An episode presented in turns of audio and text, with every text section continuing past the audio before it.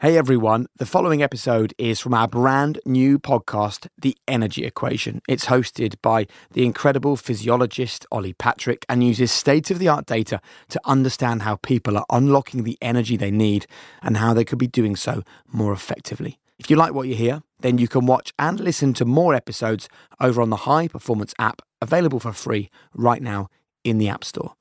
You're going to love this. So Ollie, over to you. The Energy Equation with Ashley Cain. I used to think of energy as being coffee. I used to think of energy as being fitness. My definition of energy has changed. Realising how much she not only changed my life and made my life, but saved my life. You're pulling on energy from a higher power. It's incredible to observe. I've never done anything like this before. Your partner dies, you know, you either put him in the boat and paddle him to the finish, or you leave him. So let's start with the overall score. I'm excited about this part. Welcome to The Energy Equation, the podcast that takes a deep dive into how we use, manage, and unlock energy. I'm Ollie Patrick, and I'm a physiologist with years of providing healthcare to people at the top of their game. I'm so pleased to welcome our next guest, former professional football player for Coventry City and well-known T V celebrity Ashley Cain to the podcast. Ash is not just known for his T V and football work, but also for the unbelievable fundraising he did in the light of a personal tragedy. At just eight weeks old, Ash's daughter Azaylia was diagnosed with a rare form of leukemia, and Ash went on a fundraising mission like we haven't seen before, raising over a million pounds in twenty-four hours for her healthcare. Unfortunately, Azaylia passed away at just eight months old, and Ash has pushed his fundraising into new levels with the setting up of the Azaylia Foundation, and he now completes extraordinary physical tasks to raise money and awareness for childhood diseases. My role as a physiologist is to look at Ash with fascination.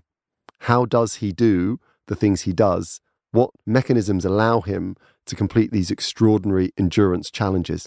I want to understand where Ash's recovery comes from, how his training works, how he fuels himself, and what is energy above and beyond physicality, and where does Azaylia play a key role in getting him across the line of challenges most of us couldn't even conceive. This is Ashley Cain on The Energy Equation. This episode is sponsored by Fora. Fora believe that the traditional office space is a thing of the past, and so do we. That's why we love working with them. In fact, High Performance use Fora offices to base ourselves in. And they're amazing. They've got over twenty years experience helping businesses like ours find their best and most productive home. They've expanded steadily and sustainably to over sixty unique workspaces across London, the U K and Germany. And over eighteen hundred companies, including ours, have chosen Fora as the place to establish their business. We call it home, and I'm sure you'd love to as well. If you're looking for an inspiring workplace for your business with like-minded businesses of all shapes and sizes where everything is set up for your teams to flourish, then check them out by visiting Fora Space dot com or search Fora, F O R A. Small details are big surfaces. Tight corners are odd shapes. Flat, rounded, textured, or tall. Whatever your next project, there's a spray paint pattern that's just right. Because Rust-Oleum's new Custom Spray five in one gives you control with five different spray patterns. So you can tackle nooks, crannies, edges, and curves without worrying about drips, runs, uneven coverage, or anything else. Custom Spray five in one. Only from Rust-Oleum. Hiring for your small business? If you're not looking for professionals on LinkedIn, you're looking in the wrong place. That's like looking for your car keys in a fish tank.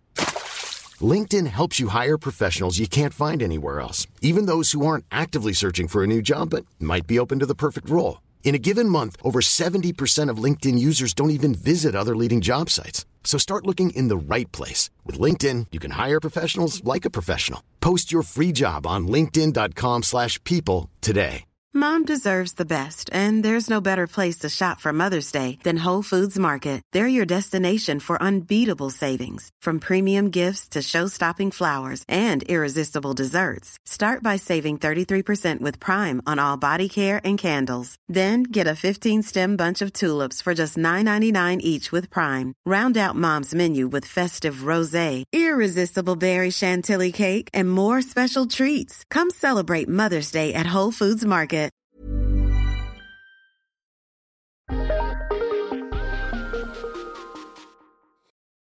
Ash, it is an absolute privilege and pleasure to have you on the Energy Equation podcast. Thanks for coming in. It's great to be here, mate. I'm really, really interested to find out the results on today's episode. You know, most of the things I do, I do like a caveman with no experience or knowledge. I just Forrest Gump it and get outside and do what I've got to do. So it's going to be interesting to hear some of the science behind it and how you can make me better. I don't know if anyone can make you better, but we're going to come to that later on.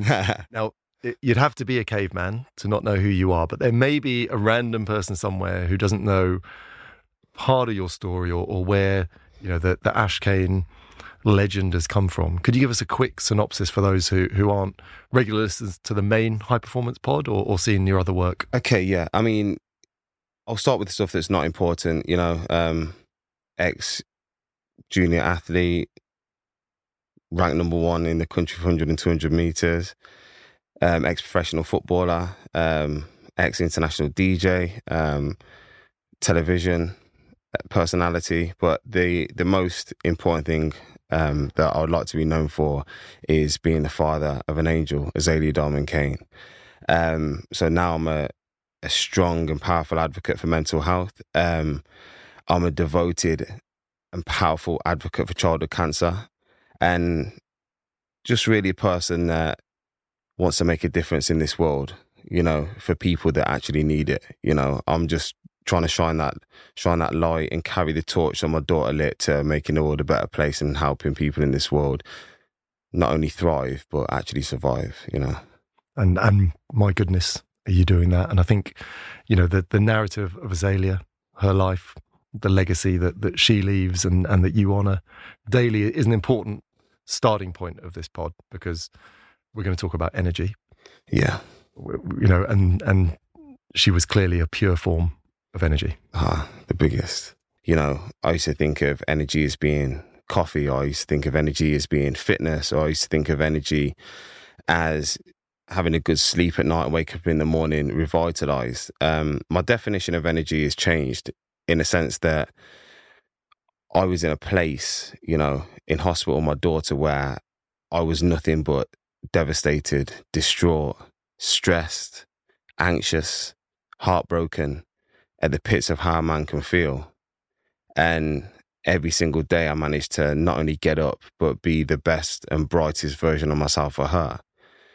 Then you can go a little step further, and having lost my daughter, being completely broken to where I don't know how to get through another day. Not only how to get through another day, but not even wanting to get through another day. And during that point, finding my purpose and my reason why, which is my daughter, realizing how much she not only changed my life and made my life, but saved my life. Understanding those crucial lessons that nobody has ever been able to have taught me. And she managed to do that. I figured out that I wanted to live the rest of my life honouring her time on this earth, refusing to let her eight months here and her passing be in vain.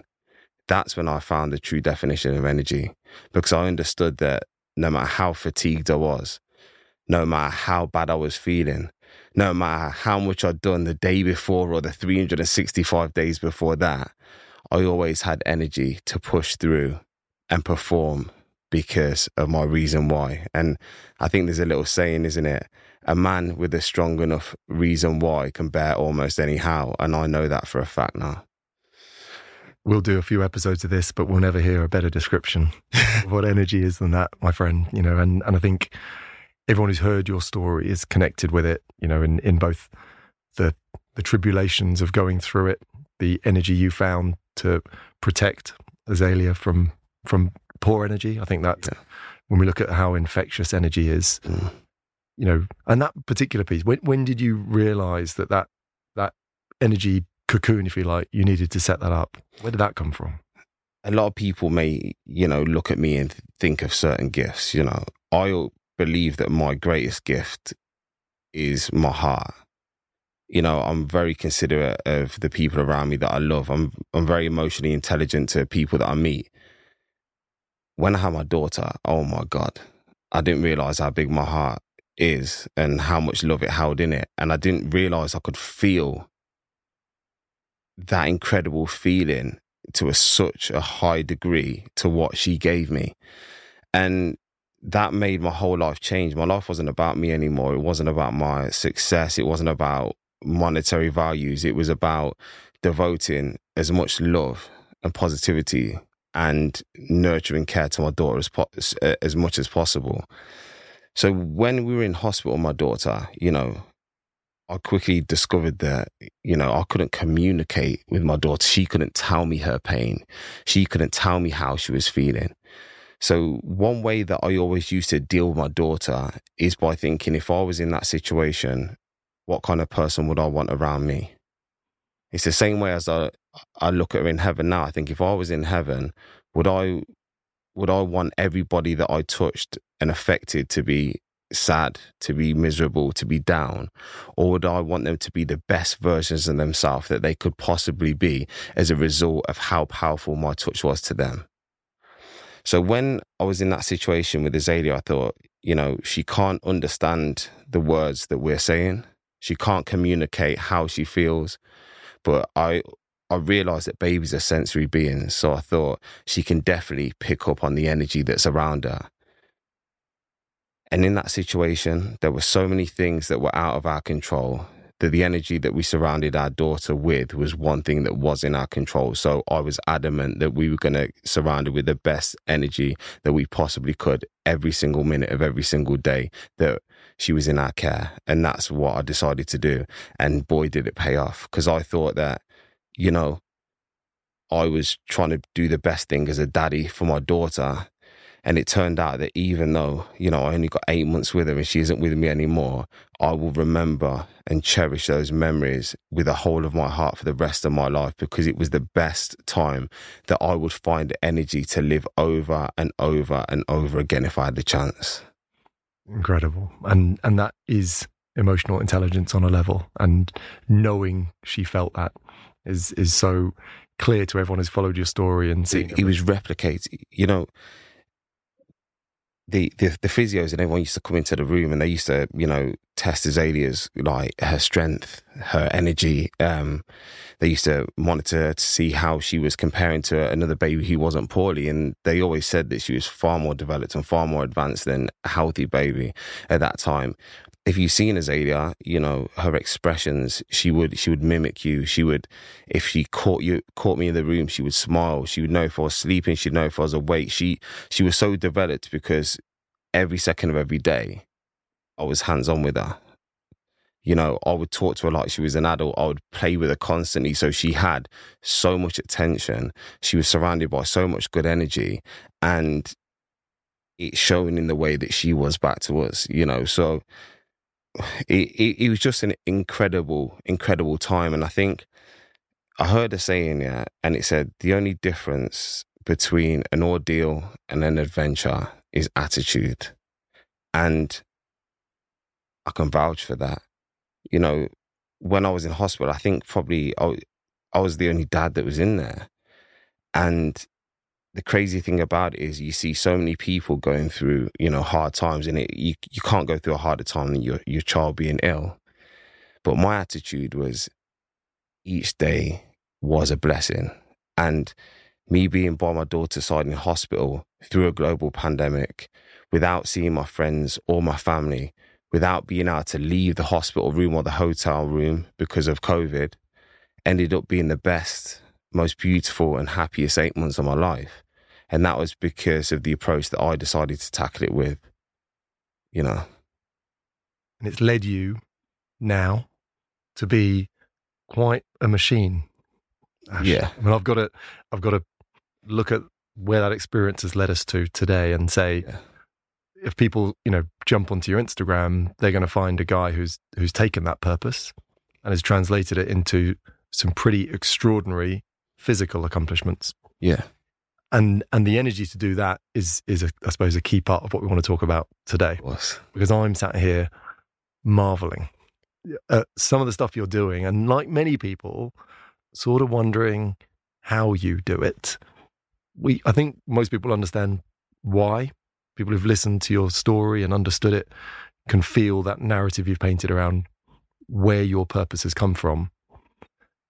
What they wouldn't be able to understand is how you still manage to do the things that you are doing on a on a physical accomplishment point of view. So I do want to get into that as yeah. this next piece and look below the bonnet. Yeah, this machine. I mean, I'm interested as well. So we we had you wear this funky monitor, and it's we're going to talk about that a little bit later on because we've we've had a little look under the bonnet. If we look at your energy now, and yeah. we take the idea that, you know, over the last couple of weeks, you know, where's your energy at? If we take one hundred is, is all the energy you could wish for, zero is absolute fatigue. Where's Ash today, you know, in the in the current? I guess the, the honest answer is I never know whether I'm fine or I'm not. I never know whether I'm good that day or I'm bad. I never know whether I've got good energy or I haven't got much at all. I think because my head tells me I need to go. On the flip side of things, I am feeling really good at the minute. You know, I decided to... four weeks ago, you know, chop out the alcohol. I got back from the Yukon and, um, you know, I had, I was still training, but obviously I was in a huge recovery period after a thousand miles in seven days. So just tell us about the Yukon. Um, so the Yukon one thousand, known as the world's toughest survival endurance race. It's a thousand mile kayak from Canada through the Arctic Circle to Alaska, completely um, unsupported. You know, I'd only been kayaking for, I think, three months before, um, which is absolutely insane. This is what I'm talking about, people. If you've not watched this stuff, I mean, this is this is crazy. Yeah, I mean, I completed the one hundred twenty-five mile kayak ultra from Devizes to Westminster with five weeks training. And in the boat that we did it in, it's the fastest time ever been recorded in that boat. And that year, seventy boats got pulled out of the race because the water was that dangerous. And I, you know, me and my partner were on the phone to them all weekend to say that, I was on a disclaimer, I don't care, I have to be in that race. Um, we got in the race, did really well. Um, and then we went on to the Yukon one thousand. You know, for me, I'd never done anything like this before. You know, the Yukon's one of the most remote places in the world. They they call it the final frontier. And, you know, you get six hundred miles into that race and you pass a point of no return. If your partner dies, you know, you either put him in the boat and paddle him to the finish or you leave him. So, yeah, so after after that, you know, seven days, eight hours, by the way, we did it in. You know, I think I was the least experienced paddler to ever have attempted the race. Um, our steering broke on day two, so we could have pulled out, but we, we carried on because we were already there. Had a close encounter with a bear, but it was all fun and games, you know. The main part of it is that during that race, through tough times, I don't know if you've seen the pictures, but there was orange skies always guiding us into where we needed to be. So I knew she was with me.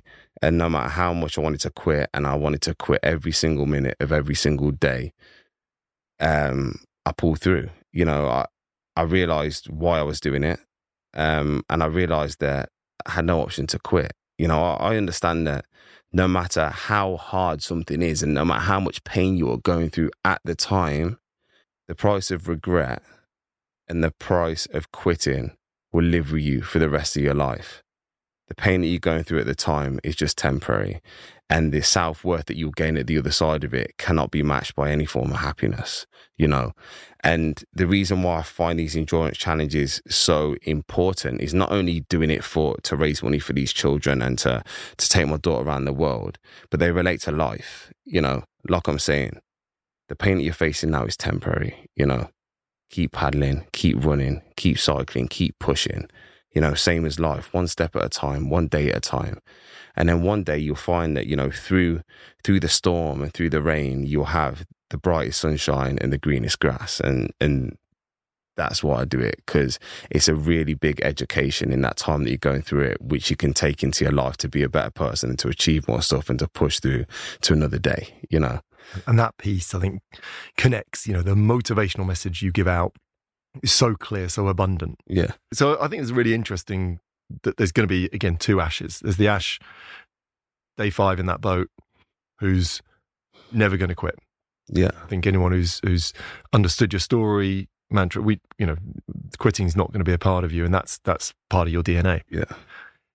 Ash outside of that boat, you know, what's what's his energy like between those events? The the hardest part for me is when they're finished. Um, as soon as I've crossed that line, it, it's it's in the past, it's done. I find it hard to talk about it again, you know, you know what I mean? Well, as soon as I've finished, I, I, I, that is when I'm at my worst, because I understand that I have to recover. I haven't got a plan for what I'm going to do next.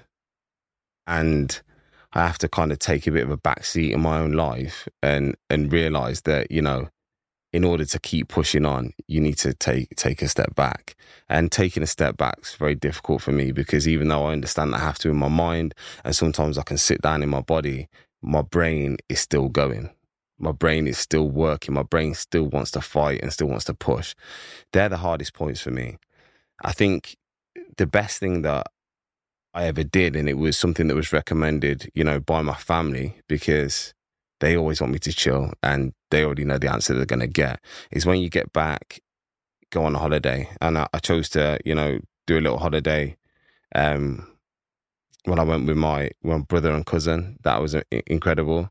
I'd done another holiday with my sister and my cousin, and it just really helped me get back, do something nice for me so I can instantly get back and crack on to the next mission, you know. But it's not, it wasn't out of choice, and I found it hard in the first place because I felt guilty doing anything for me. Would you say that your energy's better when you're in the middle of one of these grueling tasks than when you're back here in between? Now I'm learning who I am, and I'm managing to navigate my grief and managing to navigate being a father who has lost a child, and how I'm managing to navigate being this ruthlessly ambitious to getting what I want. I think my energy is relatively consistent the whole way through.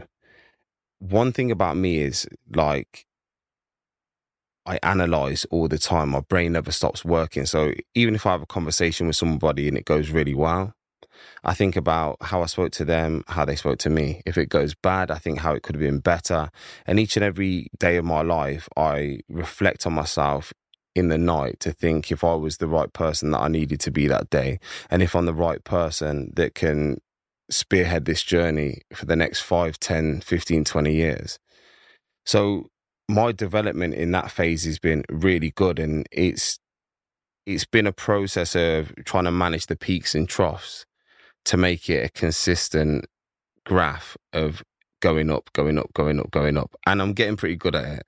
So I'd say that my level of energy is really consistent, because even though I'm six months out from my next challenge now, I'm just chomping. I'm not, I'm ready to go tomorrow, but I also understand the patience that's required to be consistent, to be relentless in every single day, doing what I need to do up to that point where I can sit back and just know that I'm doing the right thing. And yeah, the energy is not going to run out anytime soon.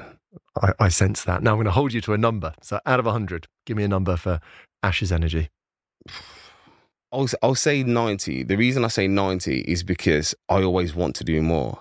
And I think if there was more hours in the day, I'd carry on doing more. If there was another opportunity that I could squeeze in in the week, I would do it. When there's another session that's got to be there, I'll find the energy to do it. I, I, I can never say that I'm one hundred, but I always know that I have more. And, you know, I'm interested to to tapping in to find it. You know, bring me something that's going to get me to that one hundred and I'll get there. I can tell you, if there was an extra hour in the day, this monitor would have exploded. Yeah. It would have literally set fire. But I'm going to come to that a little bit later. So ninety out of one hundred, that is outstanding. What are, have you ever looked at sort of three things that, that consistently bring you good energy? Could you put your finger on those? Three things. You know, The, the main one and the outstanding one is my daughter. And people always say to me, you know, you're so strong. People say you're so brave. People say all of these things. And I just say, you know, it's nothing to do with any of that. It's down to love. Like, I, I love her that much with all my heart that I'm prepared to fulfill the promises that I made to her, no matter what. It doesn't matter that she's not here sitting with me in my arms, because she's still my little girl, and I believe that she's around me, and I believe that if I do enough, I'm going to see her again one day. So that means that I will always find energy every time my eyes open, no matter how I'm feeling, because I made certain promises to her when she was here. I made certain promises to her in the eulogy that I wrote for her on the day, and I made certain promises to her since. So until, you know, they're all fulfilled, you know, I've got some work to do. That means that I can't afford to have no energy. Do you understand? Um, Another thing that gives me energy is my family. You know, I was lucky enough to be blessed and brought into such an incredible family. And I understand how important I am to my family in terms of everybody loves me. And I couldn't appreciate that. I'll be grateful enough for that, you know, more than I am. But that also means that going through what I went through, there's a lot of people that are hurting and a lot of people that worry about me, you know. So I choose to try and be the man that I'm trying to become now so that everybody around me doesn't have to worry so much. And not only do they not have to worry, but I can try and encourage them to be better people as well, to to push for more, to thrive for more, to be stronger themselves and to be on a journey to make the most of their own lives. So that's another thing that spurs me on to give me energy. And I guess lastly is, you know, not only do I feel lucky that I managed to be chosen to be the father of Azaylia, like I believe that during that time, even though I was so unfortunate losing her, I believe that I'd not won the lottery. I was the luckiest man on the planet to have had those eight months with her. And um, managing to have this source of knowledge and abundance of energy and incredibleness, I just feel a bit selfish if I don't spread that to other people, especially when the, the amazing community in this world gave me and my daughter, my family, so much love when we were going through that journey and since. And I also realised that there were so many people in this world that are struggling with poor mental health, that are struggling with grief and loss, that have been through incredibly tough times and are probably not sure how to navigate it. That my third source of energy is, you know, giving back to the people in this world that so desperately need it to not only survive but to thrive. And I do that by just being completely honest and transparent with my journey and hoping that it helps other people along the way. Beautiful. Brilliant three. If we if we flip and go, it's, it's ninety, it's not one hundred, it's going to be one hundred, but it's ninety at the moment. What what are things that you encounter that rob you of energy? What are some of the challenges? One of the things, you know, One of the things in, in the first place, I've managed to kind of build a bit of armor, you know, around myself. But, you know, and it's going to sound obvious, what, what's one thing that robs your positive energy? Negative energy. Um, one thing that I became very conscious of on this path and my journey going forward is that I don't surround myself with negative energy. Also, I don't take criticism from people that I wouldn't seek advice from. I just became like very conscious of understanding that whether something is said that is good or whether something that is said is bad, it has the equal effect. It doesn't really help me in going where I'm going, so I don't get affected either way. I think if you say something good, thank you very much, great. If you say something bad, thank you very much, great. I put the fuel in the same tank. It's the same fuel to me. If you say something good, it's it's positive for me, it can lift me, it can encourage me and persuade me that I'm doing the right thing. If you say something bad, I think I'm going to fucking show you, motherfucker. And and that's what I think, it, it all goes into the same tank. So things that I try and avoid, I try and avoid negativity. And I also make sure that I do the things that I know work for me every single day. Because things for me, if I don't wake up at a good time, it ruins my day. If I don't train that day, it ruins my day.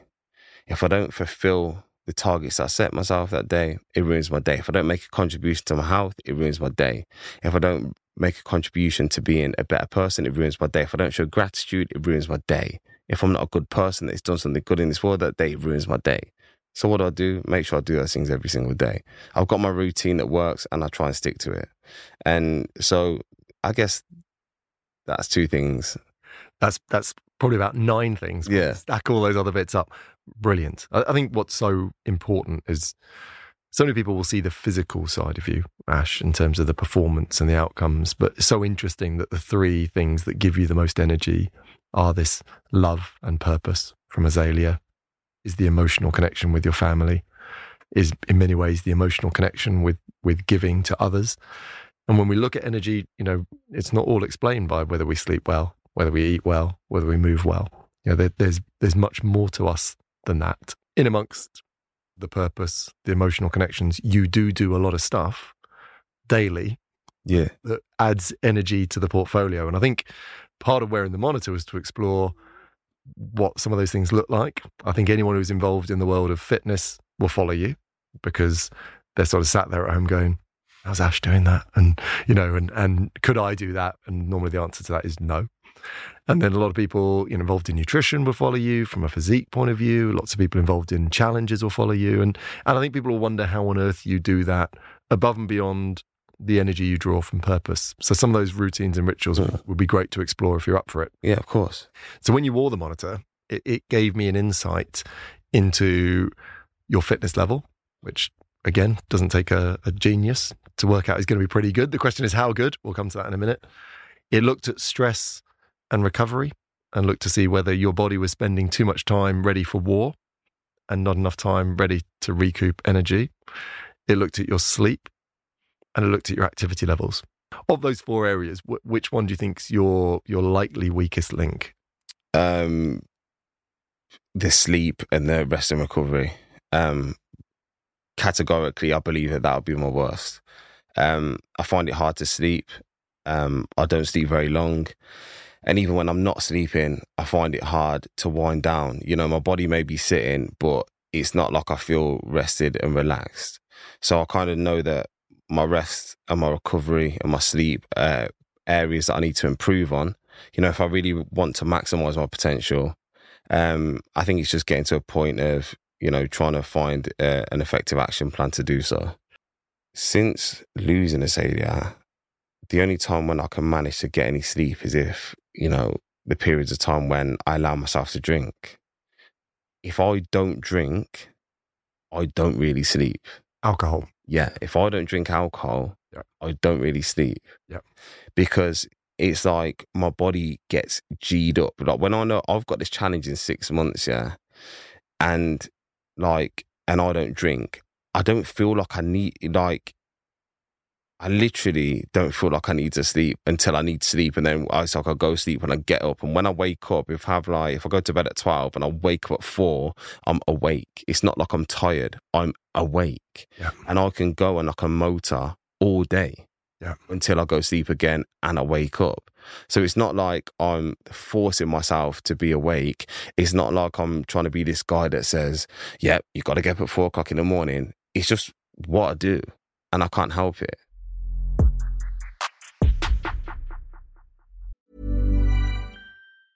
Small details or big surfaces, tight corners or odd shapes, flat, rounded, textured, or tall. Whatever your next project, there's a spray paint pattern that's just right. Because Rust-Oleum's new Custom Spray five in one gives you control with five different spray patterns. So you can tackle nooks, crannies, edges, and curves without worrying about drips, runs, uneven coverage, or anything else. Custom Spray five in one, only from Rust-Oleum. Mom deserves the best, and there's no better place to shop for Mother's Day than Whole Foods Market. They're your destination for unbeatable savings. From premium gifts to show-stopping flowers and irresistible desserts, start by saving thirty-three percent with Prime on all body care and candles. Then get a fifteen-stem bunch of tulips for just nine ninety-nine each with Prime. Round out Mom's menu with festive rosé, irresistible berry chantilly cake, and more special treats. Come celebrate Mother's Day at Whole Foods Market. I'm Sandra, and I'm just the professional your small business was looking for. But you didn't hire me because you didn't use LinkedIn Jobs. LinkedIn has professionals you can't find anywhere else, including those who aren't actively looking for a new job, but might be open to the perfect role, like me. In a given month, over seventy percent of LinkedIn users don't visit other leading job sites. So if you're not looking on LinkedIn, you'll miss out on great candidates, like Sandra. Start hiring professionals like a professional. Post your free job on linkedin.com slash people today.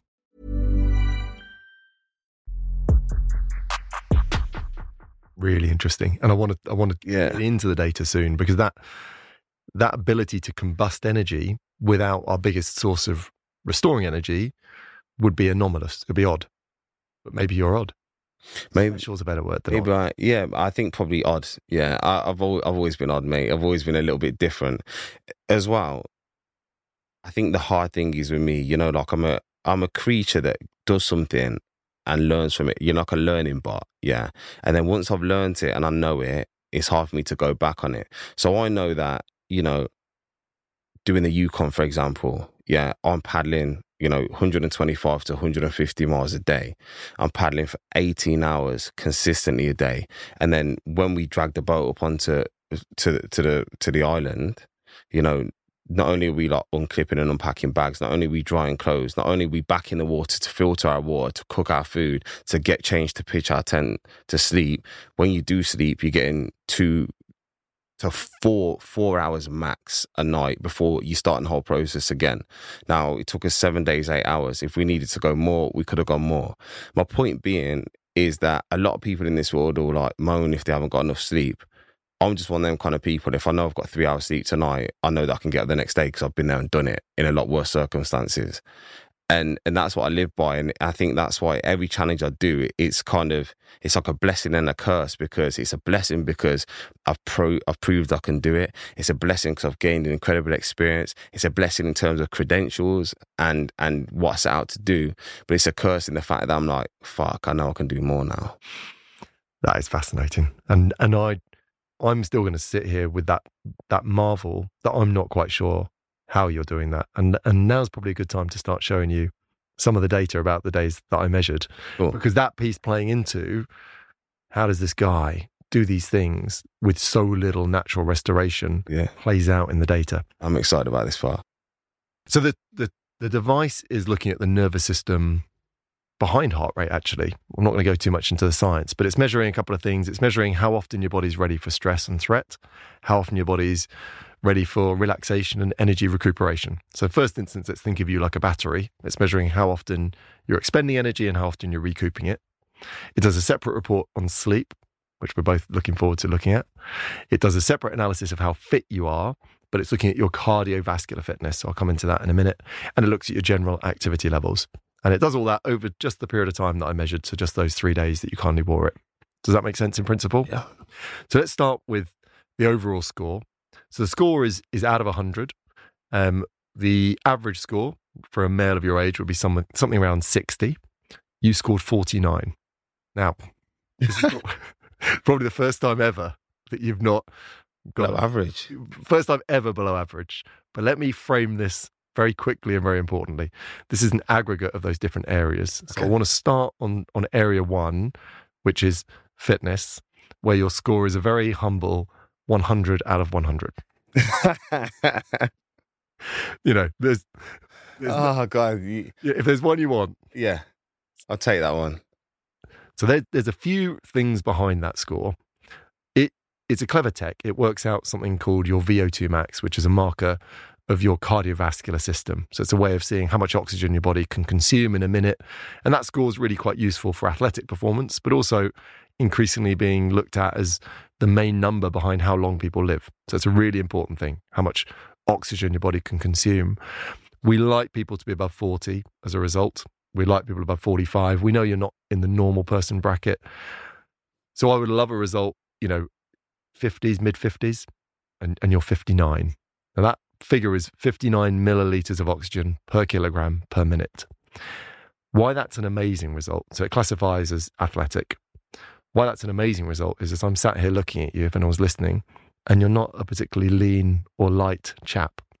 No. So we got ninety plus kilograms of lean athlete.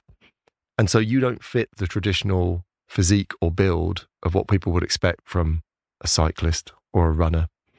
So to have that higher level of cardiovascular capacity in a body your size is very, very special. Okay, that sounds good. And we could probably predict that in the fact, hang on a minute, this guy's just created this unbelievable rowing adventure. This guy, you know, cycles wherever he wants to go. He's completed some tasks that others couldn't get their head around. So we know from your achievements you've had a huge cardiovascular capacity, but it, but it's great to see. Why I think that's also interesting is, is as a Instagram stalker, if anyone's not following you, I suggest they do. Um, we saw the other day you doing some bench in the gym. Yeah.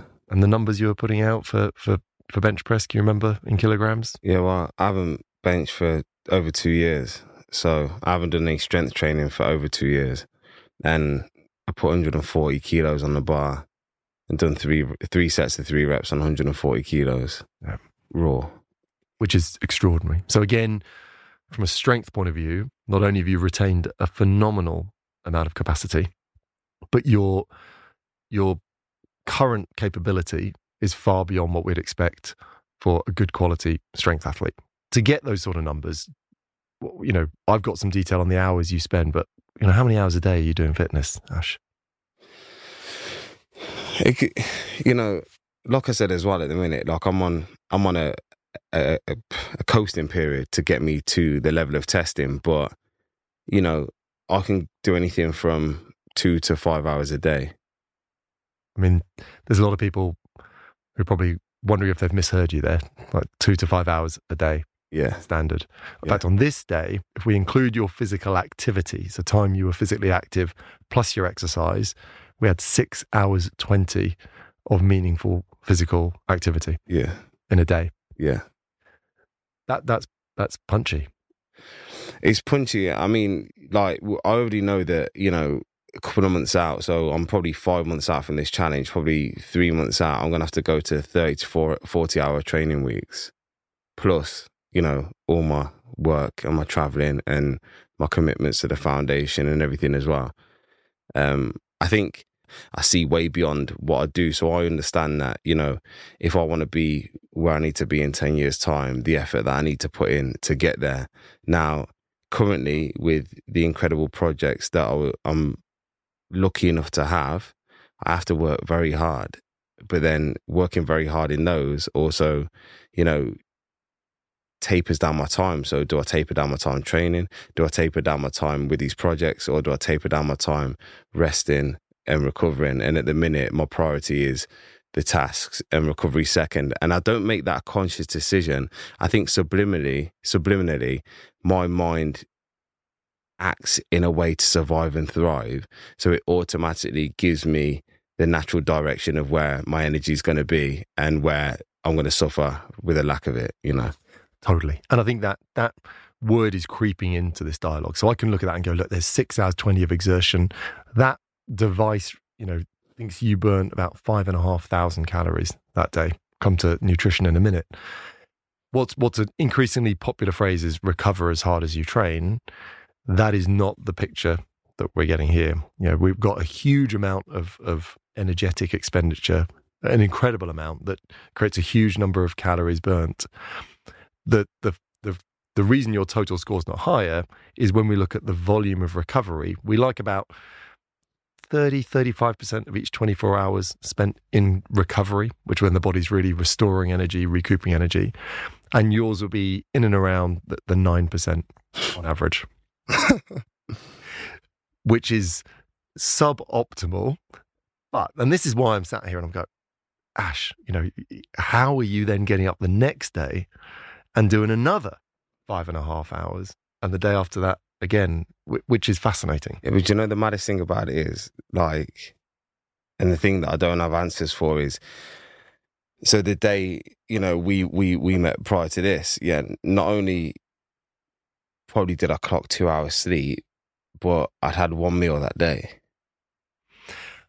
No, I'm still trying to process that when you told me that at the time, because most people would think, you know, the only thing you'd have spare time to do is eating, but that's not the case with you. Yeah, I mean, look, yeah, I'm not going to be an idiot and say, oh, there's not even enough time to eat. You know, there's some days I just, you know, I get up and I'm busy and I don't think about it and I'm not that hungry. And then I, it gets to like seven o'clock at night and I think, oh, I need to eat. You know, I have a shake in the morning and then sometimes I don't eat a meal till seven o'clock at night, and sometimes that's the only meal that I'll have. It's just really strange. But then sometimes in extreme situations, that's what I've had to do. And then so my body, it's like subliminally tells me that I can do it. And I understand that, you know what, Ollie, yeah, I'm not going to be stupid and naive enough to, to, to sit here and go, you know, that's the way to do it, or I know that I can maintain this. However, you know, there is times when it's necessary and I know that I can do it. And it's a good thing to fucking know that, you know, if I'm burning, you know, not only like you could look at it there and think I'm burning five and a half thousand calories that, that day and I can have one meal and survive and two hours sleep, but if I'm doing one hundred fifty miles a day and I'm burning twenty thousand calories a day, I can have one meal and I can get through it and I can survive that, of that lack of sleep. That's a nice thing to know.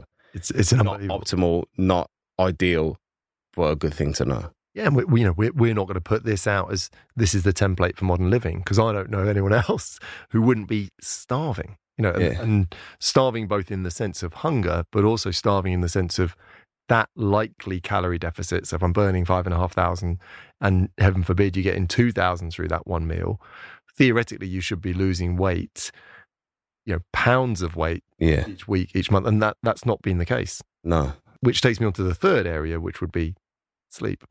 So the, the sleep score sort of matches with, with the way you felt. So, you know, if you got one hundred out of one hundred for your um, for your marvelous efforts on fitness, your sleep is seven out of one hundred.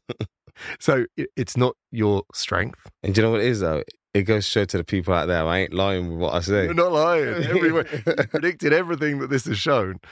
You know, which doesn't give us a, a again a solution. I think again we're, we're here to admire and, and to reflect. You know, we're not we're not able to put a pin on everything. But again, what we've got there is is a sense the time you're spending asleep is is against the level of exertion you're putting down, deemed inadequate, and the time you're at your sleep, you're not in as deep a state of recovery and sleep as we would like. It's because I feel awake. Yeah. I. I I, I don't know I don't know whether it, the crazy thing for me, which is very difficult, is because I have such a, a positive mindset. I have such a survival mindset that, you know, I am never problems, only solutions, and I quantify my problems against the worst things I've been through. So then if something is a problem, it's not really a problem. It's not that I'm trying to think like that. It's how I think. So a lot of my dreams at night are like, you know, it'll be fighting, it'll be a war, it'll be a battle, it'll be conflict, it'll be something that you probably watch on a horror movie. That's what it's like. And I have very vivid dreams. I remember my dreams and I'm conscious in my dreams where I can act. If I wanted to wake up, I can wake up. You're not in deep sleep, which means if you're in lighter sleep and more of this rapid eye movement sleep, you'll there'll be more dream state. Yeah. You'll be more ready to jump up and, and grab someone if they walked into the room. Yeah. So you're you're describing that brilliantly in the fact that you're you're sort of sleeping with one eye on the world, actually. Yeah. Ready. Ready for the next thing. Yeah.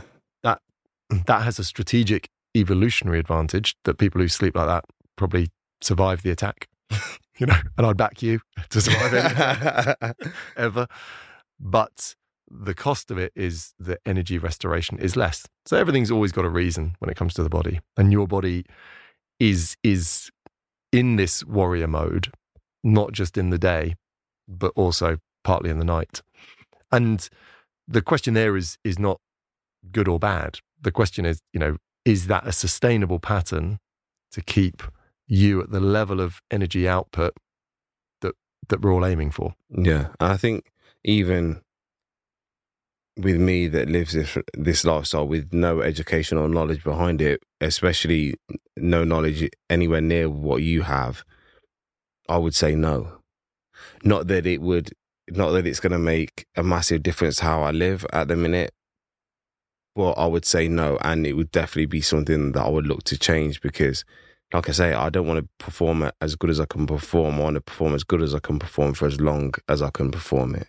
And that's such a, a great point. And I think the, the case here is we have some exceptional genetics. I know you've you've done some work with labs in the past to, to yeah. look at your D N A. We, we touched about it uh, off camera.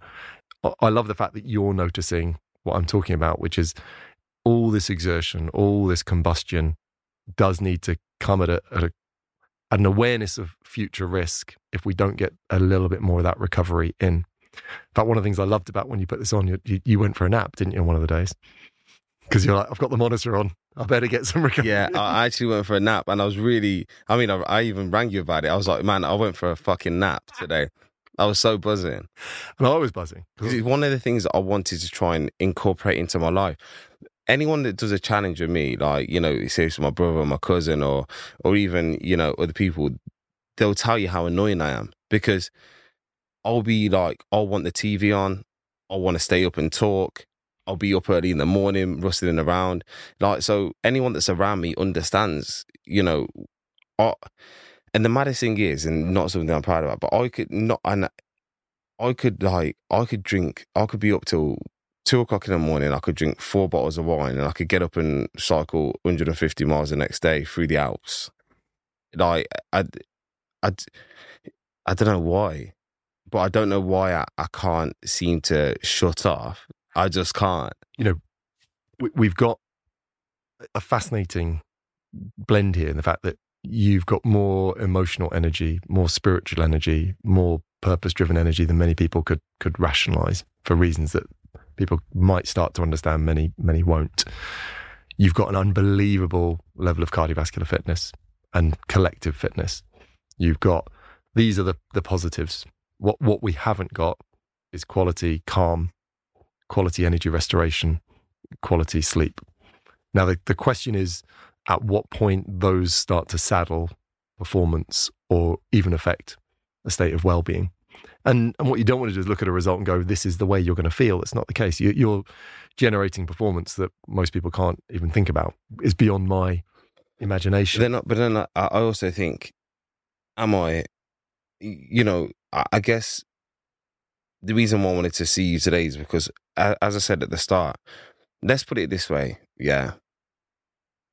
Three, when I lost my daughter three years ago, yeah, I just had this overwhelming feeling that I had to be outside, you know. I had to be under the clouds, under the stars where she could see me. That's where this endurance journey started. Do you know what I mean? When it started, I remember the day where there was a little circle around my park and I ran around it once and it was six hundred meters and I felt like I was done. I wasn't fit enough, so I had to walk and I had to try and run again. And that's all I had in my tank. And then every day, like I say, like a caveman, like Forrest Gump, I used to do more and I'd do more and I'd do more and I'd go out and I'd come back and I'd go out again. And that was my knowledge of endurance, because all my life I'd been, you know, I'd been power, I'd been speed. I didn't have no knowledge on, in endurance. I didn't have no knowledge in diet. I didn't have no knowledge in how to do any of these things. I just had a belief that I had to go out there and do it. So I think the key for me is now is, okay, I can do these things. I know that, you know, am I performing to the optimal rate? I think I know that I'm not. But it's being lucky enough to be in a room with someone like you who can analyze me and tell me the parts where I need to improve to be able to do some exceptional things. Because I can honestly say to you now, and I can sit here and I'm not afraid of saying it, you know, ten years time, I want to be the best in the world. I want to be the most hybrid, diverse athlete in the world that puts out some some some scores and some records and some stats that people look at and can't believe. And with, you know, the ed- education and knowledge that you can give me, the team at Loughborough University, British Triathlon can give me, you know, Doctor Imran Khan can give me, I'm hoping that, well, no, I'm not hoping, I believe that that will be the case. It's less, I guess, about the actual statistics and records. What it's about is me showing my daughter that she made me the best person I could be. And in being the best person I can be and setting these standards and setting these records, it will show other people that are going through grief, trauma, or people that just want to thrive in life, that if they have a ruthless ambition to achieve it, they always can. That's what I want to fucking do. Well, that you've already shown people that. Yeah, I think where this data ties into that narrative. Be better. I want to get better. Well, if, well the, I think if you're in the team at Loughborough who's involved with you, if you're Doctor Imran Khan, if you're part of the tri team and you're saying, this is what this guy's doing without ideal nutrition. This is what this guy's doing without strategic recovery. This is what this guy's doing without optimized sleep. Then what can he do? And and that is what's exciting. This guy is doing this in spite of. And that's where we draw back to that energy, where it's coming from. And I don't know, pal. Well, I do, but I can't measure it. Yeah. And the beauty of this is you got to where you've got to without some of the fundamentals that, you know, the, the, lots of people have, have built their entire lifestyle around. Do I yeah. get perfect sleep? Do I get perfect recovery? And I think you've pushed back a bit on that. Say, look, let's not over introspect, because if the purpose is big enough, if the drive is good enough, we can bully this body quite a bit. I would love to optimize my performance and my lifestyle. The true fact of the matter is, life comes and it fucking sucker punches you to the point where you don't know where you are sometimes. So if you cater your life to having everything optimal and everything perfect, you're never ever going to survive. What I am is a survivor, and I do what is necessary to survive. And not only that, I've tuned it up to, to thrive and be a better version of myself, despite what's happened to me, despite the things that come at me on a day-to-day basis, despite what life may want to sucker punch me with next. I know that I am going to survive it. And I'm going to do something with that every single time, because I've been become competent in being able to do what's necessary no matter what is trying to stop me. That's what I want people to understand. Create the most optimal and perfect life for yourself, but don't get thrown off when shit starts becoming hard and not ideal. And you need to be able to step outside of your comfort zone and push yourself to those places just in case it happens. Hopefully it doesn't. This is a lifestyle show, but I'm going to finish on that, because we don't need to sit here and try and optimize a bit more recovery, a bit more sleep, a bit more downtime. Those are things you can work with with Loughborough. Those are things that I can help you with. What I want is that last message, Ash, which is that get up, get it done. That's what you've done. It's what you do. It's what you example. And you're pulling on energy from a higher power despite this. It's incredible to observe. Uh, it's an incredible privilege to sit with you and discuss it. And I hope lots of people take loads away from this discussion. So no, man, I really enjoyed it, and thank you for inviting me. Do you know what? It's been an absolute pleasure meeting you. You're a really good guy, and I hope that, you know, we, we stay in each other's paths and in each other's lives going forward, man. Million percent. My man. Unreal. Goodness me. What a conversation with an incredible guy. Ash has blown me away from the first moment I met him in the sheer passion in everything he does. The passing of Azaylia is almost in every sentence, in every inflection. She lives on through his purpose, through everything he does. And that bubbling emotion is so close to the surface that it's infectious in a positive way. I've got to be honest and say Ash is running on energy that I can't explain. I think this episode, more than any other, takes us to a place where we have to wonder where energy comes from. It's very clear Ash is pulling on the memory and love of Azaylia to deliver extraordinary athletic performance, because that performance can't be squarely put down to his training volume, his nutrition, and his recovery, with particularly his nutrition and recovery being far below the level you'd expect for the delivery of performance that we're seeing. Ash is a physiological phenomenon. One day in the gym lifting weights we can barely imagine, the next day competing over huge endurance events. Yet he's sustaining those performances without what we might recognize as the traditional mechanisms of energy, rest, recovery, and performance. I'm sure many of you, like I, will continue to watch Ash push the boundaries and smash the ceiling of what we think is possible. I can't really tell you where that energy's coming from, but I can be assured that he's honouring Azaylia in the most beautiful way imaginable. It was a real pleasure to spend time with Ash today. And if you enjoyed this conversation as much as I did, please share it with someone so we can continue to talk about the energy equation. Further episodes are available on the High Performance app, where I'll be discussing with guests how they manage their energy.